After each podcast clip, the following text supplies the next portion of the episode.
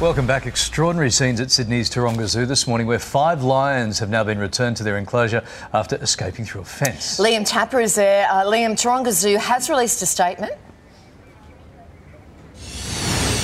Yeah, they certainly have, guys. This was a short time ago. Of course, it's been quite the commotion here this morning. But Taronga Park Zoo, I'll read part of this statement out. They said an emergency situation occurred this morning at the zoo where 5 lions were located outside their enclosure. We understand that to be around 6:30 or 7 a.m. this morning. That's when this Code 1 was announced. The zoo has strict safety protocols in place to deal with such an incident. All people on site were moved to safe zones and there were no injuries of guests or staff. All animals are now in their exhibit where they've been closely monitored.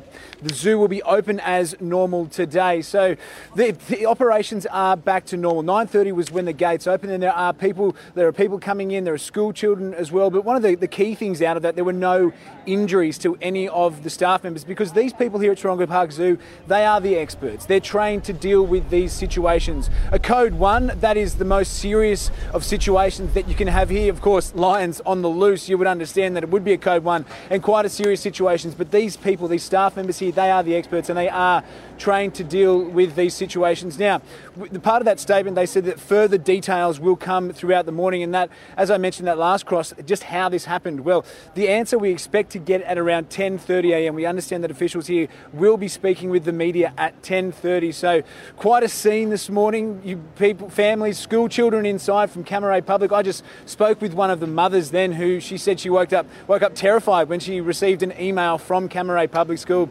saying that there were in fact lions on the loose last night when their children were inside. So you could imagine, as any parent would do when they hear that news, it would be quite frightening. But they said that the Taronga Park Zoo staff, they handled this extremely well and they did all of the right safety protocols, as you would imagine, because they are the experts, guys. Okay. A lot happening there, Liam. Thank you so much for that update. Stay safe, Liam.